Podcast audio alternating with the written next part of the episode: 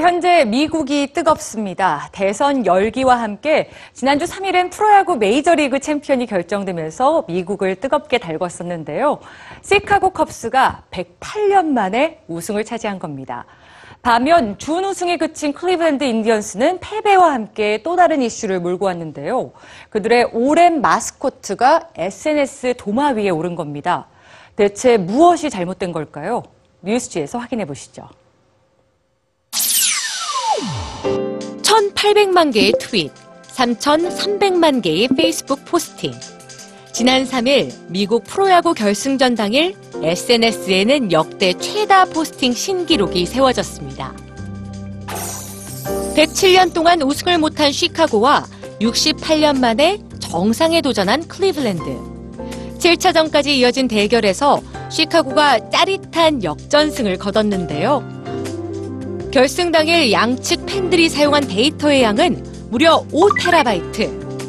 마침내 시카고 우승을 목격한 감격의 할아버지 팬부터 우승팀을 향해 내가 떠나기 전에 백악관에 와주시겠습니까? 라고 공개 초대 메시지를 보낸 오바마 대통령까지 에스엔에스엔 놀라움과 환호로 가득했습니다.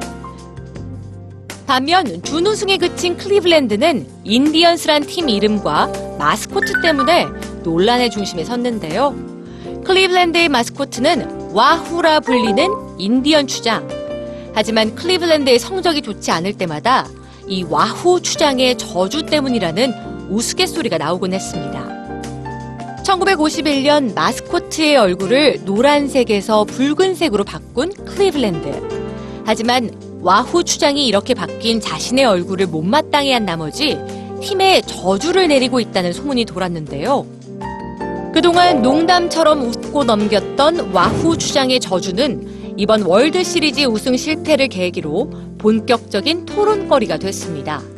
이를 반영하는 해시태그는 당신들의 마스코트가 아니다, 즉 마스코트가 되길 거부한다는 의미로 해석할 수 있는데요.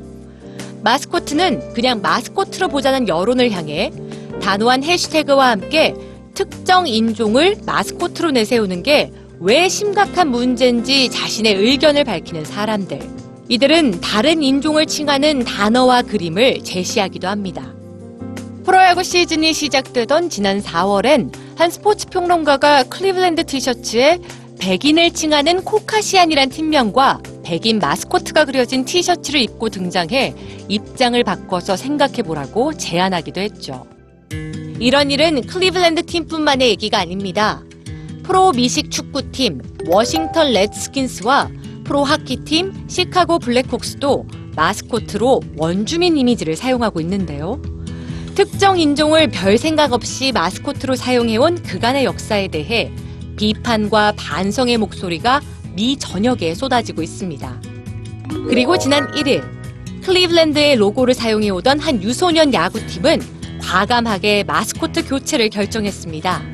프로 선수들은 못해도 우리는 하겠다는 영상과 함께 어린 선수들은 마스코트 교체를 위한 모금을 시작했는데요. 이 어린이들이 정한 새로운 마스코트의 가장 중요한 조건은 바로 리스펙트, 즉 존중입니다.